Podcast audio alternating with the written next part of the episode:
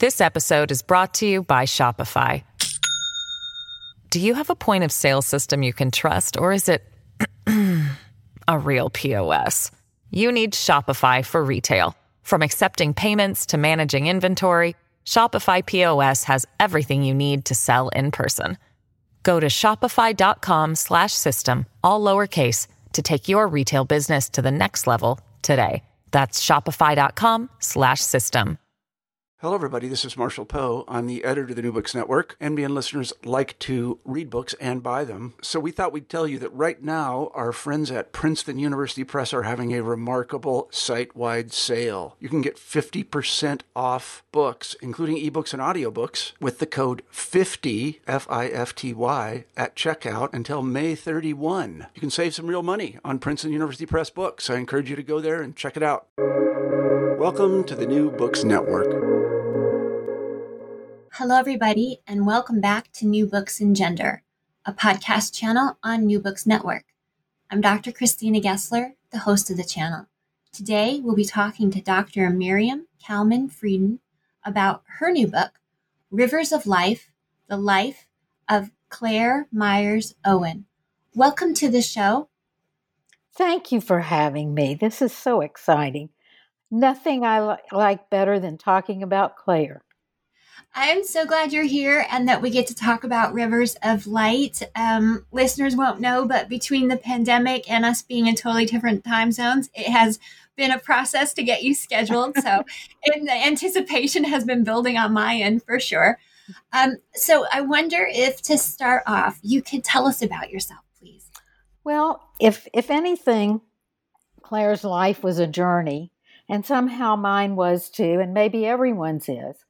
But I started out life for practical reasons when I graduated high school. I became a dental hygienist, of all things. Uh, it was a brand new possession, p- profession for women. I'm giving away my age. And I did that for about 10 years. It's a two year training. Back then, it was a two year training. And I worked in a dental office until my thumb fell apart. My thumb literally came away from the rest of my hand. I woke up one morning and it was like like a, a, foot away from the rest of my hand. And so that pretty much ended my career. I had uh, surgery and could not do dental hygiene with my right hand anymore. I also had a child in diapers. So it was quite an adventure trying to diaper a baby and have a broken hand. Um, but I got through that. And then I became very bored. I had two children, and I thought, what am I going to do with my life? Who am I? And I actually told a friend, I called a friend one day and said, you know what? I'm just a table. And she came over. She woke her children up from a nap and came over to my house and said, I'm worried about you. You are not a table. We had a talk, and she said, What do you want to be? And of all things, I said, I want to be a lamp. And oddly enough, after many, many years in this journey, I wrote a book called Rivers of Light. so she said to me, Are you a lamp now? And I said, I don't know. That's for others to decide. Um, it, I went back to school after I had two children and realized that the only way I was going to ever be a lamp was to go back to school. And so uh, I was very fortunate. UT Dallas, I was living in Dallas, uh, had just opened a at a junior and senior level. Uh, after they they opened as a graduate school, it's a branch of University of Texas in Austin. It's now a huge school, but when I went back, there were seven thousand people, including the graduate school. And um, I couldn't do what I wanted to do, which was molecular biology, because with two small children, I couldn't be gone long enough to take classes and labs.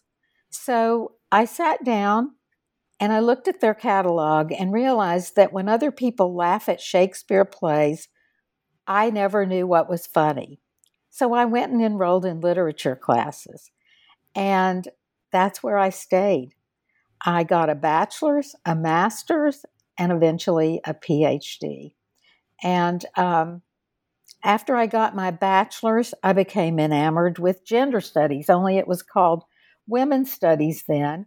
And they didn't have a women's studies program, it was still a very small uh, university. Uh, it was very close.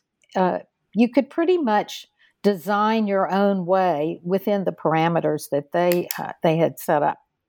And uh, I read Virginia Woolf's A Room of One's Own, and that changed my life. I grew up in a family of boys.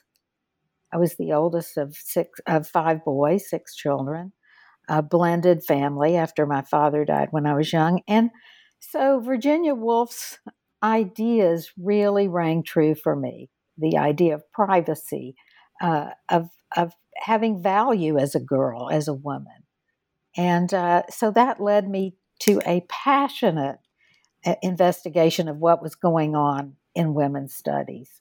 And I had professors that guided me along, and I was able to write my papers with that in mind and design my courses with that in mind. And I ended up teaching that way, uh, taking American Lit uh, and teaching it as American Lit, but also always with an with a mind of how do women fit into all of this.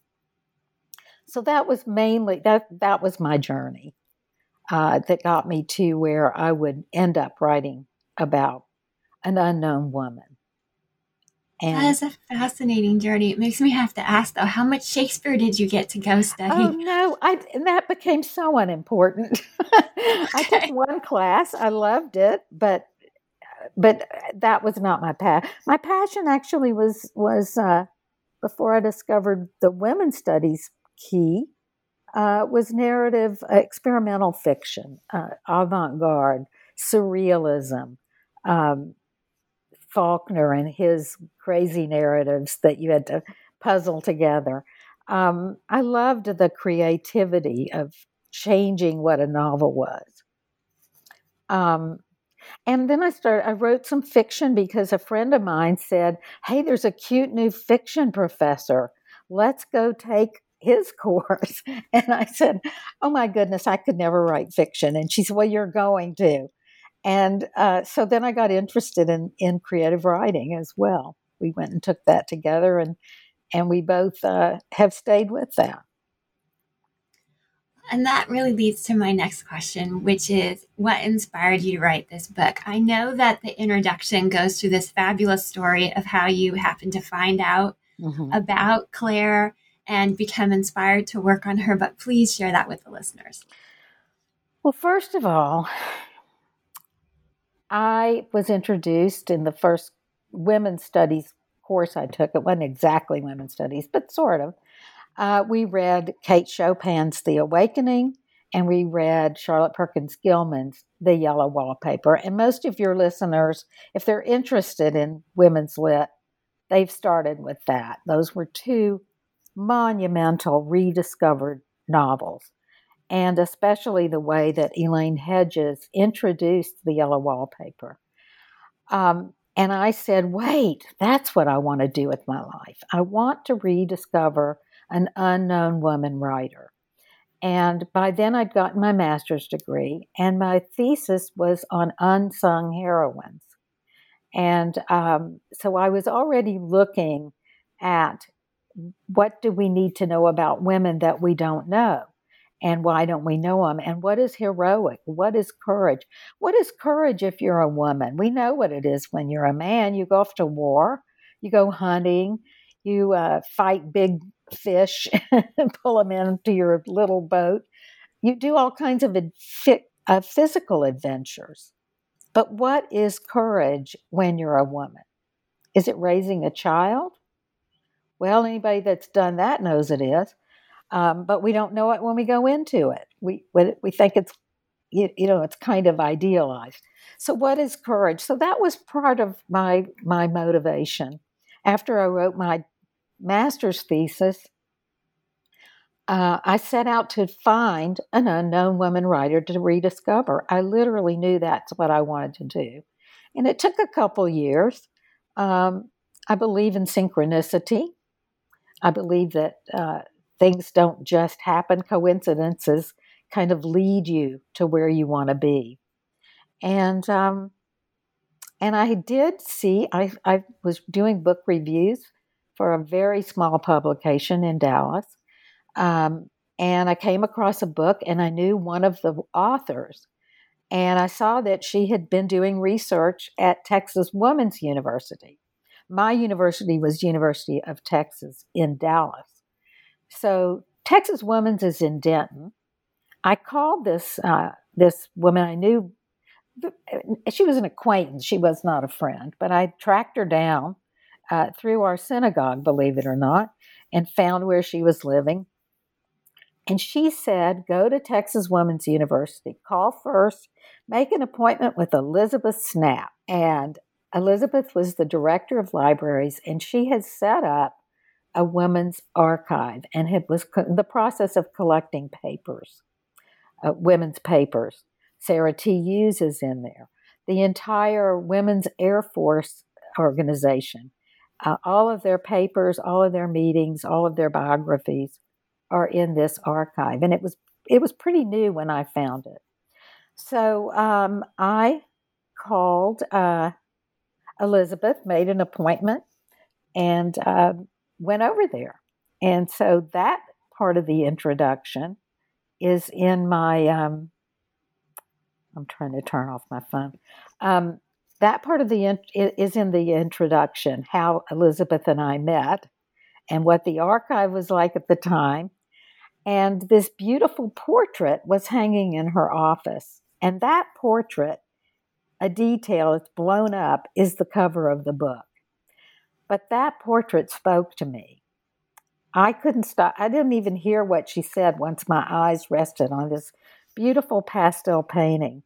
And it was almost felt like this woman had been waiting for me to show up.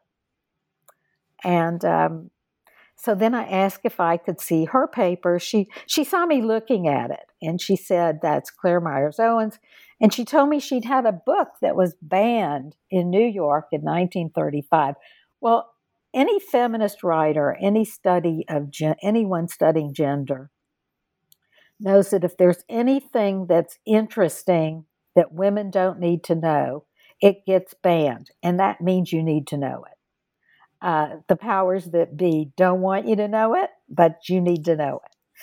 And I knew that. I jumped out of my chair. Um, and then she told me why I couldn't see her archive. It had not been fully uh, processed. There were 80 boxes um, sitting there, and there were 11 of those had been processed at the time.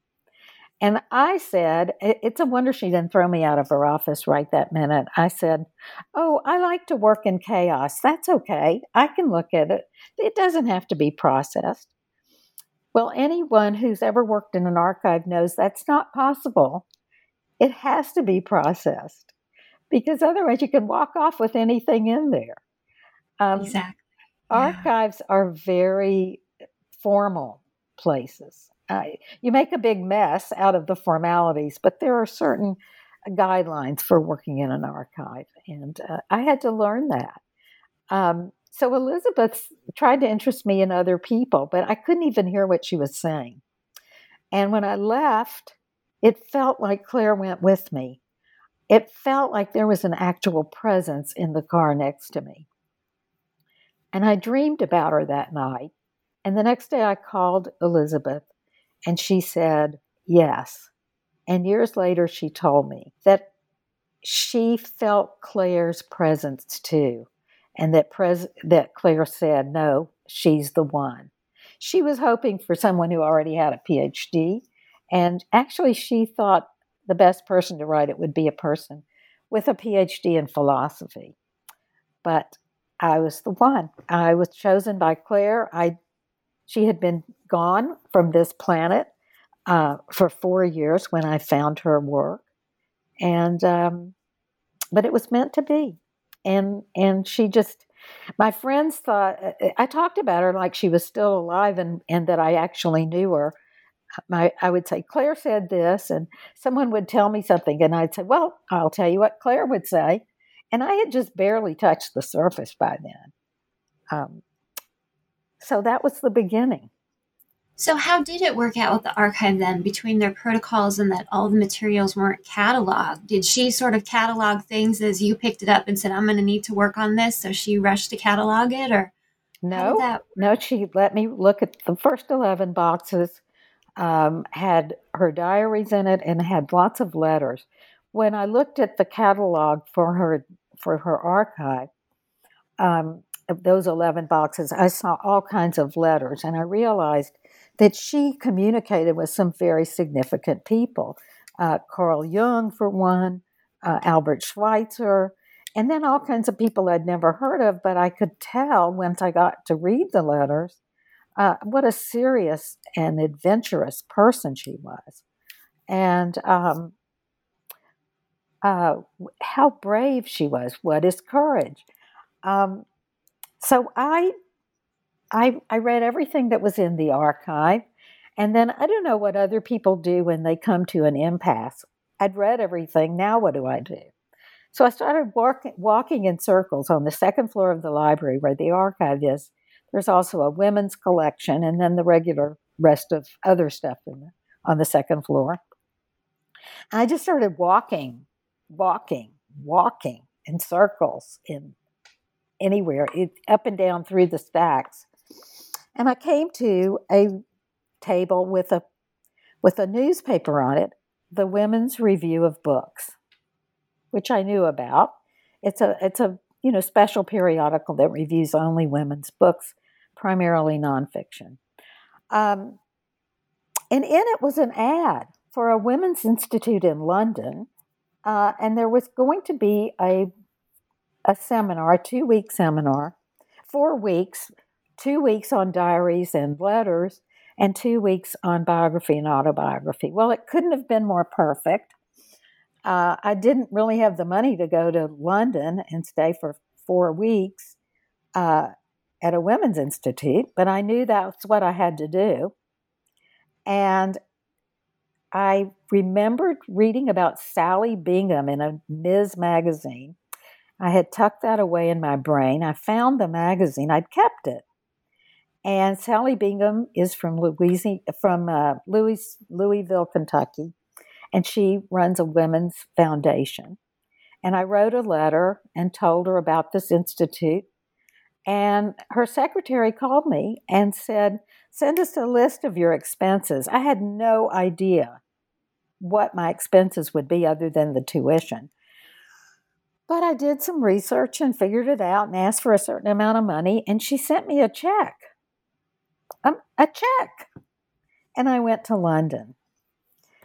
And we get there, and there's about 11 people in the seminar, and Dale Spender. And if anyone listening doesn't know who Dale Spender is, go find her now. She is the most remarkable Australian feminist She's delightful. She's brilliant. She writes books that will wear your eyes out 700 page books with tiny print, with every minute, every word is just wonderful. And I got to study with her for four weeks. But the first day that we met, there was a group of us and um, we were sitting, we were supposed to introduce ourselves. And I said, Well, I'm here on a Kentucky Women's Foundation uh, grant. And here's why I'm here. And at the break, a woman came over to me and she had said she was there for Kentucky Women's Foundation. And she came over to me, I don't remember her name, Frances something. And she said, You're not here on a women's on a Kentucky Women's Foundation grant. And I said, I'm not. Uh, and she said, No, you you have to live in Kentucky or one of the states that touches Kentucky, one of the one of the border states. And they have a banquet and you get an award and a plaque and a check and you're you're not any of those things. And I went, "But that's how I'm here." And she looked at me and she said, I think Sally Bingham sent you a check out of her personal account because that's oh. not how it works. So if you don't think Claire was maneuvering that from above. well, I was going to ask you what was the Kentucky connection because as a fellow scholar who, you know, knows what it's like to try to find fellowships and grants for uh, mm-hmm. projects, there are very specific connections you have to have to these different organizations. They they found specific regions or people from specific regions or projects about specific mm-hmm. areas or topics. And I, as I was listening, I was thinking, where is the Kentucky connection between you and, and, and your subject and any of the places that she lived, any of the things she wrote about? I was kind of head scratching. So we cleared that up. We did. It was just kind of a miracle. And uh, I sat through those four weeks. It was wonderful. I'd never been to Europe. Um, I did go to, I saved some of the money, enough of it to go to Paris from there. I took the boat train a la Hemingway. Um, so that, that, that is something I would not recommend, but it was part of my adventure. And um, I got what I needed. And, and we, we'd get 15 minutes each session. Every two weeks, you'd get 15 minutes personal interview with Dale Spender she was a busy woman still, you know, writing when she wasn't teaching us. And so I made my list of questions. And one of the things she said is what you do next is you write a paper, you get it into a conference, you give that paper, and then you get it published. And that's the beginning of how you're going to get to uh, republish this this banned book from from 1935. That was my goal. I may have forgotten to say that. My that goal, was the original goal was to republish the banned yes, book. the banned and book was the title of the band the book. Unpredictable Adventure: A Comedy of Woman's Independence. The story of a it's the story of a grand amoureuse. Who knows what a grand amoureuse is? Um, I certainly didn't. But anyway, that was I had read the book. I was able to read the book in the archive. Uh, but I couldn't take it out. I couldn't leave with it. And so I read the book and all of her letters, and that was all I had. But I went back, and that out of that, I wrote a, a, a paper, and I got to give it at National Women's Studies uh, Conference, and that was, uh, I think it was 1989, quite a while back. Um, it was at Towson University that year, the people I met, I'm still in touch with many of them, especially one, a Dr. Janet Friedman, and I bonded in line registering for that conference and are still friends. She's a scholar in residence at Brandeis. Um, so many wonderful things came out of that. I marched down after I gave the paper to the book exhibit. I found a, a, a now defunct uh, newsletter periodical called uh, Lettres, and they published it. And right after they published it, Syracuse University called me and asked if they could republish The Unpredictable Adventure. I thought publishing was easy. it never happened that way again. As anyone who's published knows, that just doesn't happen. But it did the first time. And um, they mm-hmm. are wonderful to work with. They also published um, years later the Unpredictable Adventure. I mean, the uh, Rivers of Light. But um, but that was the first step. I wrote the introduction, the preface, an afterword, and a glossary to the Unpredictable Adventure. The glossary is because it's written uh, with lots of anagrams and wordplay and uh, puzzles. It's a fantasy adventure of self discovery. This episode is brought to you by Shopify. Do you have a point of sale system you can trust, or is it a real POS? You need Shopify for retail. From accepting payments to managing inventory, Shopify POS has everything you need to sell in person. Go to shopify.com/system all lowercase to take your retail business to the next level today. That's shopify.com/system. And you referenced that book in Rivers of Light, and we should remind listeners that River of Light is uh, the the biography of the whole life of Claire Meyer Owen. So it covers from when she was a child all the way through her whole entire life. And in the process of researching about her, you also first did this book where you reprinted one of her out of print books. Uh, and that book that we're talking about now um, had all of these word puzzles in it that you mentioned in Rivers of Light that drove people so bananas that they would they would call her and they'd say, "You have to tell me. This is driving me crazy. I can't solve this word pu- word puzzle. What's the answer?" Or they'd they'd send her letters. Mm-hmm. the letters. You know, I worry about what's going to happen. How are biographers going to write biography without letters? And we don't write letters. And emails are temporary. Uh, of course, tweeting is even more temporary. Um, but it's all, none of it's going to be in an archive. And I don't know how you write a biography without letters. Uh, but yeah, there were letters, please tell me. And of course, letters took a long time, and some came from overseas. She had met people in uh, London and Paris as a young woman, and so her book did find its way. But it didn't go very far. The Unpredictable Adventure was banned. It was written up as a ban. It was published by Doubleday, and Burton Rascoe was her editor, who was a, a famous editor. Um,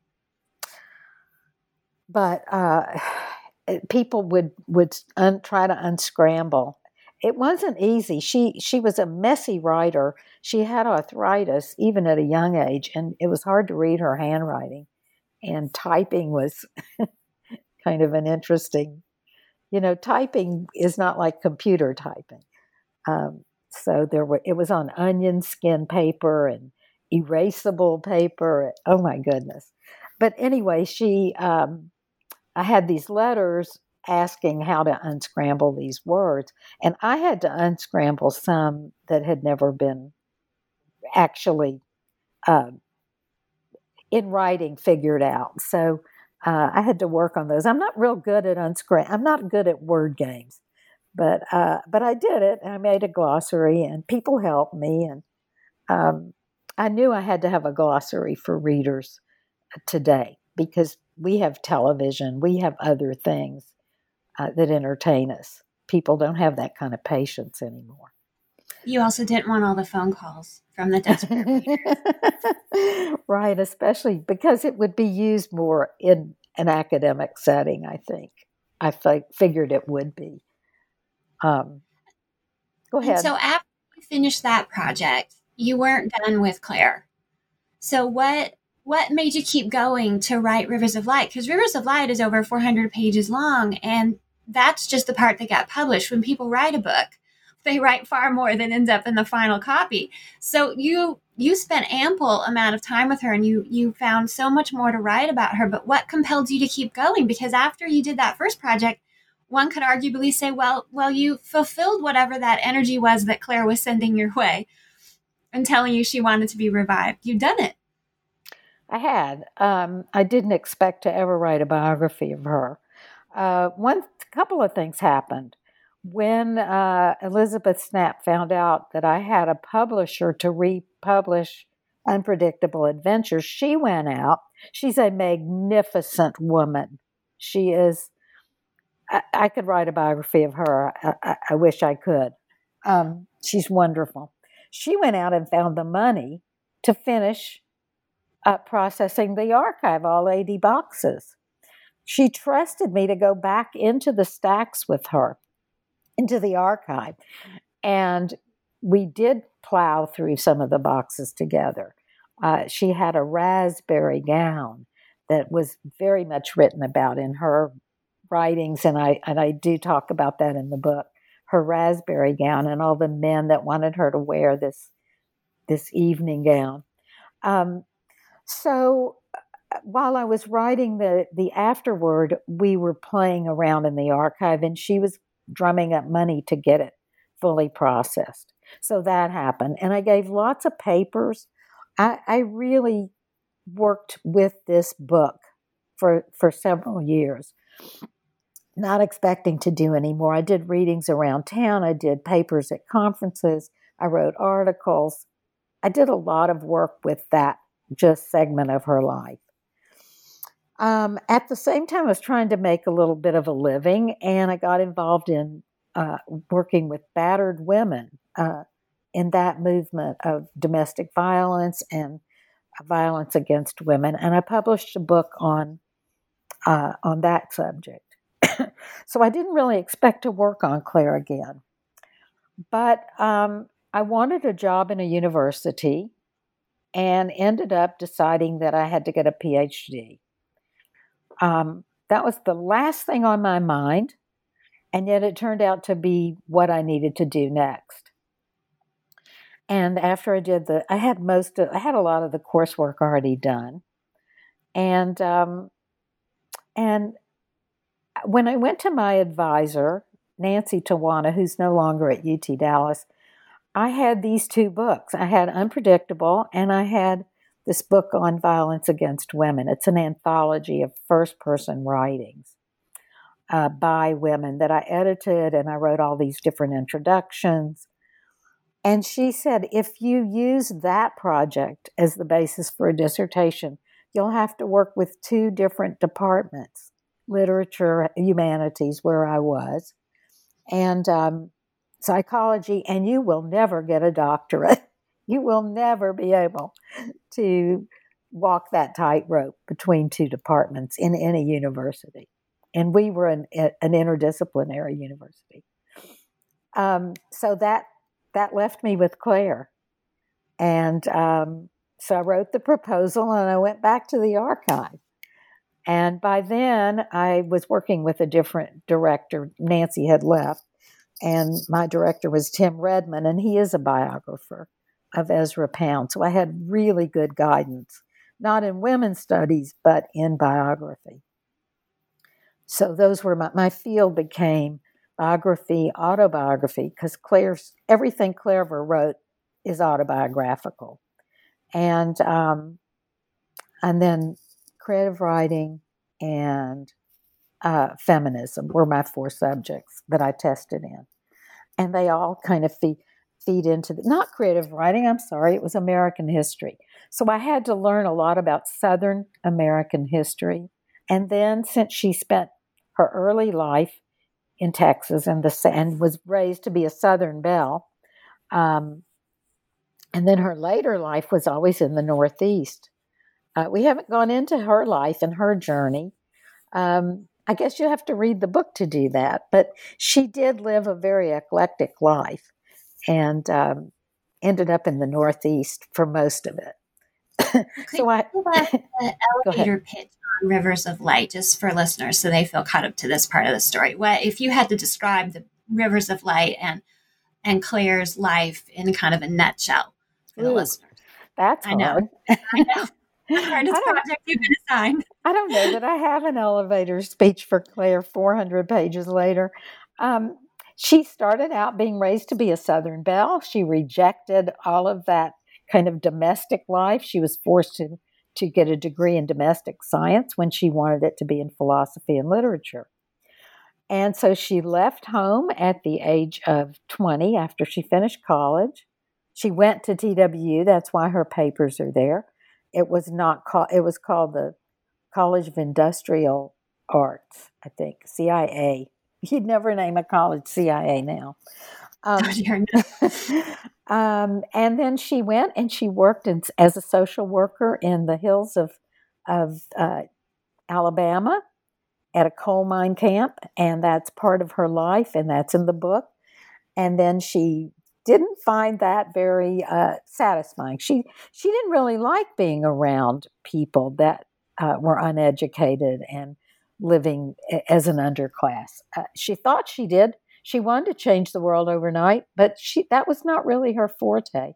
She went to New York and did the same, uh, worked in social work, and realized she couldn't do that, and became just started working uh, in a bookstore and lived in Greenwich Village. And part of my project to do her biography was what we call walking in the footsteps. And one icy winter, I took my journal and walked, went and found every place she lived in Manhattan many places. Uh, she moved around a lot.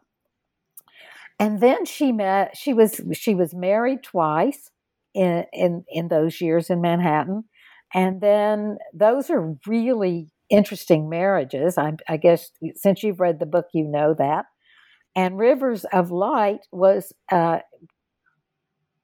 I named the book Rivers of Light because she describes the moments while she's writing The Unpredictable Adventure during the part of her second marriage um, where the the words seem to come out of the out of the out of the light above, out of the heavens, almost celestially, uh, into her head and then through her head into her fingers.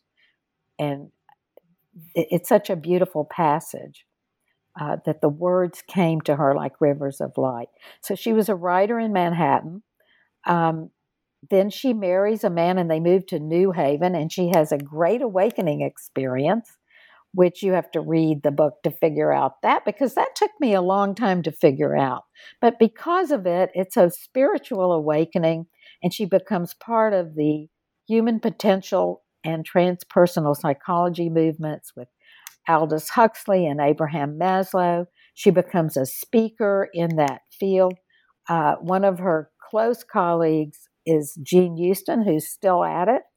Uh, Jean Houston has a big organization coming out of New, out of California now, but she was in New York and um, became a speaker in those circles. Even though she wasn't educated to that, uh, she had the experiences that these very prestigious men and women were writing about. She had actually experienced, and uh, and then she became involved with this young group of Yale graduate students who needed a place to meditate. And she opened her home to them after her third husband died and got interested in Zen Buddhism and wound up moving with them to New Haven, uh, to uh, Rochester, New York, becoming part of a Zen Buddhist community.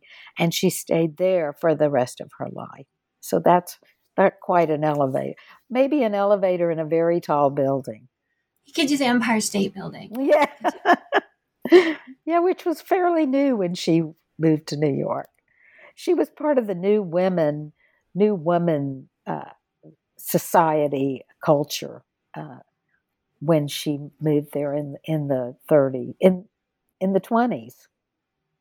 So uh, she had quite an eclectic exciting life. So, again, uh, what is courage? What is a woman? What is a female heroine? There's so much about that in the in the book too. Um, uh, and you can kind of feel as the reader that you're grappling with those questions. In the opening, you ask, you know, how do we designate women worthiness? And you say that there's a standard for writing a biography that there has to be some kind of achievement. And you quote one scholar as saying, you know, part of the task is making moderate achievement as important to the reader as it is to the subject. Were these all things that you're that came out of the PhD work you were doing? Were these questions of how to prove to your committee that this was a worthwhile biographical subject? You know, that even goes back to working with Dale Spender and understanding. And I saw in your biography that you, uh, one of your quests is uh, finding the extraordinary in the ordinary. And and so you and I parallel that. Uh, we connect there because that was always important. Even when I wrote my master's thesis, what women living ordinary lives, what is extraordinary about it? What is heroic about it. And so that is, it, I think that's the quest. I don't know that we have an answer. Eh, there's not one answer, um, but it's redefining it, understanding what it really takes to have us. What is a successful life? Is is it a woman who raises six children like my mother did? Uh, some of them hers, some of them that came out of a second marriage, or is it? And I don't know. I mean, I I wouldn't even, I don't know. Um, or is it winning a Pulitzer or a Nobel Prize? Is it writing a great novel or raising a great kid? What what is success? What is what is you can't have success if you don't have courage because you're going to fight the obstacles. Um, there's a pass. One of my favorite passages is when life, uh, when she talks about uh, wrestle with the old bitch, fight to the finish. Uh, that life will will challenge you, um, and she uses you know go forth and um, oh I don't have the I don't have the quote anymore in my brain, but it it's like um, ordinary life is for puny people. We have to go out and and wrestle for what we want. Um, I, I could look up the quote, but that this is not the time to do it. And it's in the book. It's in both books. Um, so I, I, think that's. Uh, I think that lessons are not elevator speeches. Um, they are really tangling and untangling. Uh, she wrote other books in her life. She wrote uh, once she had this great awakening. She wrote a book called Awakening to the Good. And the subtitle is interesting. It's psychological or religious question mark. Ends with a question mark. So she's studying, and does she ever answer that? No, she doesn't answer it because there's not an answer. Uh, awakening to the good was the question Is there anything good that we can find in humankind? what is good. And if I think if we were ever going to ponder that, it would be now with what's happening in our culture. The, the uh, very controversial election, the very controversial 2016 election, uh, everything that's going on in the news cycle, everything that's going on in the pandemic. Um, we are searching for what is good, trying to define it. And do we find it in psychology or do we find it in religion? And so the seeds of those questions are definitely they're even in her bi- in her little diaries when she was just a kid growing up. Um, and they're certainly throughout the biography, but they're embedded in almost every chapter of the unpredictable adventure. Um, these questions that followed her throughout her life. And her whole life, she was a questioner. Um, you talk about how she had very few role models, and you say that she blazed her own path. And you show us how early on she was aware of that. And even if she wasn't able to put that fact into words, she was instinctively aware of it. And you have her when she's very young, around 1910, she writes a letter to the editor of the Ladies' Home Journal, who also works as a palmist. And she sends her her own handprint to have it analyzed. And um, the editor writes back with her predictions based on this handprint that that Claire will be a writer, that she'll have an interest in self-help and the occult, and then she describes some personality traits uh, about Claire as well. And as I read on through the book, I, I wondered, did this have such a strong impression on Claire that it became a self-fulfilling prophecy, or was Claire just a person who was really, really seeking again and again. And as we see her go through her first marriage that did not work out and her second marriage that didn't either, she wasn't a person who looked at any of these events really as stopping points, but as places to keep going forward as she continued to keep seeking in life. And I, what I'm struck by in in Claire's life and in this book is how she had to make her own path. And for people listening now, it it certainly appears that the way forward is going to be a lot of people really trying to reinvent how they're going to do things and that she's a she's a role model for that you can rise from what seemed to be a disaster or a very unpredictable out, outcome and find another way for yourself that that's a wonderful insight and a wonderful question uh, did it guide her uh, it guided me i don't know if it I don't know how much she remembered of that as she went through life, but you know, unconsciously, I thought it was a wonderful palm reading. I've never had my palm read. I've had tarot cards. Um, that's such an interesting question. It it certainly sent a thread I pulled through as I was writing. Um, she was a questioner from such an early age and such a rebel against the uh, roles that were set out for women in in that time. And and I think there's one place where I said she's dreaming of living in a skyscraper, and she's living in Temple, Texas, which was a where the streets were mostly mud. Um, at the turn of the century, there were very few paved streets. There were horses and buggies, and when you when they did have a car, they had to get out and crank it up. Um, uh, it it it's like she came from such primitive uh, uh, beginnings and a family that saw themselves as southern uh, elite, and and it just didn't fit who she was. So she was always at odds with this with her origins, but they were part of her as well. So part of her struggle was overcoming some of that elitism. Um, she she was is uh, you know the more I talk about her, the more remarkable I think she is. It's nice to revisit it this way. Um, you asked me an interesting question earlier about what didn't, what's not in the book. So since I wrote this originally as a dissertation, and it was a 400 double spaced uh, manuscript, um, when I went back to do it as a as a biography, um, I had to find a publisher. I went through hell doing that.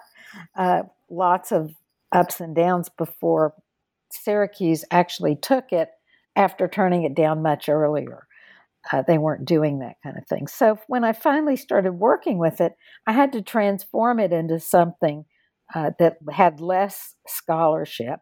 It was it was ten years old by then, uh, maybe not quite, but um, it had sat around and there was new scholarship I had to put in. So after it was looked at by peer reviewers, I had to add 100 pages. Then I had to go back and cut 100 pages. So it's basically transformed uh, into something more, more um, readable than a dissertation and also up to date in terms of the way we talk about white privilege instead of of uh, talking about the Southern values, just to, to look at it more from a perspective of all of us as white privilege. What is it that we, who are we uh, growing up in a world if we're born white? And how does that affect our, our view of the world, our philosophy? So I had a, a lot of rev- revisioning to do. Um, I don't think anything was left out in terms of her what's interesting about her life. You said, what are the stories that aren't in there? The, mo- the most delightful and interesting story was that once she met these, after three marriages, um, once she met this young group of Yale graduate students, uh, she instantly, love at first sight, met a man named Dwayne Wilder, and they instantly connected. And, and he's the one who's 40 years younger than 40 her. years younger. He's still he's still around. I mean, of course, I sent him a copy of the book. Um, I went, the first thing I did before I wrote the afterword to Unpredictable was go and interview these this group of people in Rochester. Uh, and we, we, they used to have what they called the CMO T, Claire Myers Owens, and then T, T E A, and they would sit around and celebrate her birthday on February 11th. And so they arranged it so that I could be there and join them for one of their birthdays uh, celebrations. And um, they don't do that anymore. Most of the those people, I mean, they've moved on from Claire, but at the time they were still really um, influenced by her and connect. She was sort of a catalyst that kept them all together even after she died.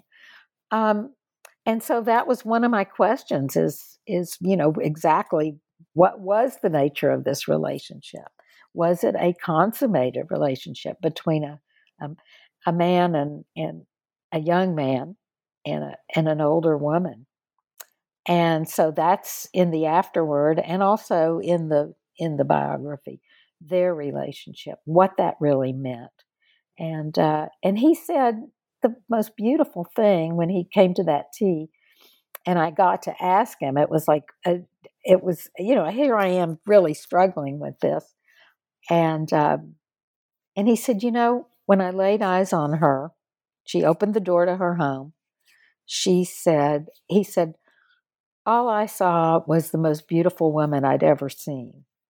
I didn't see anything about age it was just this moment of wow. And he said, I thought if I were 10 years older, young, older, or she were 10 years younger, we would have a raging affair.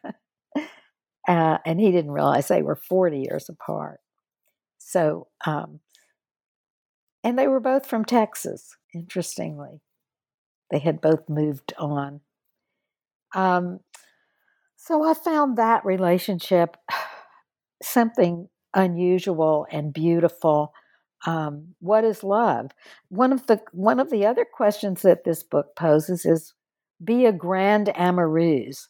Um, in in the unpredictable adventure, she invents a mentor, something she didn't have, an Aunt Sophistica, and um, uh, she is she doesn't have that kind of mentor in her real life. So maybe she invents it so that she will have. Um, but the but the admonition is go out into the world and become a grand amoureuse. So uh, that's another po- concept we must ponder when we look at this. What is a grand amoureuse, and does she become one? What do you think a grand amoureuse is? I think she did. I think all of her relationships were extremely unconventional. Um, the first marriage wasn't technically a legal marriage, um, and she had extramarital affairs. She had, yeah, she did passionate love letter based affairs. She had uh, all kind all kinds of interesting relationships. She really pursued so many different ways of having relationships, and none of them were really mirrors of each other. Each one was its own unique way that she went about it. At least my reading of of the book. Um, and so I think she did. I think she deeply considered the ways that you um, you give the intimate parts of yourself to someone else. And in some of those cases, there was no what we think of as physical intimacy, really.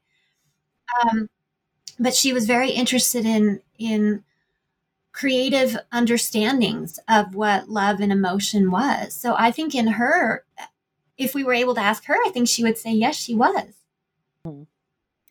Yeah, I think it's it's not. I think I was thinking about it before we we spoke this morning. You know, what is a grant? I hadn't really come up with an answer until I thought about it today, and and I realized that it's not. I mean, Claire's whole life was so entangled with men. Uh, she transformed in front of men, but she was very close to women. Uh, she was a wonderful friend to women, a lifelong friend. Um, but is it just relationships or is it something bigger? Is a grand amoureuse someone who loves life with all of its ups and downs, its challenges, its obstacles, its painful di- disappointments? I, I, mean, her life with George Wanders was basically a, a, a life of domestic violence, a, a life with a man who had a narcissistic personality and a mother complex and was a brutally painful that that section I called parallel letters parallel lives really delves into domestic violence. How do you come out of that? And she she genuinely loved this man. Um how do you come out of that and still love life? Uh, and so I I came to understand today that perhaps a grand amoureuse is one who embraces even the pandemics of life, even even even the, the hardest parts make us who we are. Uh, can we integrate those desperately painful moments and come out smiling and in love with the world? I wondered if it also she was interested in psychology she was interested in, in spiritual matters and when you delve into that there's a there's a mandate to really know and love yourself which is arguably one of the hardest loves to come by to not be the narcissist of the the one husband not that kind of love but a genuine self-acceptance self-exploration self-knowledge and a peace and love of what that is in your life and i think that's something that she she was always on a quest to be able to do. That's profoundly true. She from the beginning uh, her her life was a search for self and it helps us search for ourselves when we read about how she goes about it. Uh, I think she accepts what comes and then keeps going. That wrestle with the old bitch, fight to the finish. Um, I love that part where throw yourself into life, um, and and and don't be a puny person. Be a grand amoureuse. Uh, I, I thought I think that's what attracted me to her in the first place. Beyond the portrait, when I started reading The Unpredictable Adventure, uh, there was there was that quest, and also we didn't get into this earlier, but the dichotomy between uh, the parts of a woman that are the feminine and the parts that are intellectual, and how that was divided. And of course, you're a student of gender. People listening are students often of gender. Uh, we are still grappling with that, fighting for to be a, a, a woman of color and ethnicities and a woman as a vice president. Um, could Claire have imagined that? Well, I think she could have imagined it and not expected it. Um, so yeah, we're still trying to put those two together. And it, in in the unpredictable adventure, there's a moment where she's the first right when she first goes to college, where she splits, and I've never seen that in in literature. That was one of the things that attracted me to the book was that the, here's this persona, Telek-Tina, the intellectual woman, and suddenly a part of her breaks free and goes and flirts with with a man, a young boy, a man, a college kid, and she says, Claire says to her, uh, says to her, "Who are you?" and why are you part of me? And she says, I'm Femina. Uh, and you're, you know, you're just a boring intellectual part. I'm the one that loves fun. So, can we be both things at once? And I think maybe that's maybe that's the the lesson of the 20th century that we get to live out in the 21st. What do you think? I'm definitely hopeful for that. Yeah, that's for sure. Yeah. I wish that we had another hour to keep talking about this because there is so much in the book that we have only just touched on, but I know that listeners will be inspired to get a copy and read it. I want to thank you so much for being here today, Dr. Miriam Talman Friedman, to tell us about your book, Rivers of Light The Life of Claire Meyer Owens. I'm Dr. Christina Gessler. You've been listening to the Gender Channel on New Books Network. Please Join us again.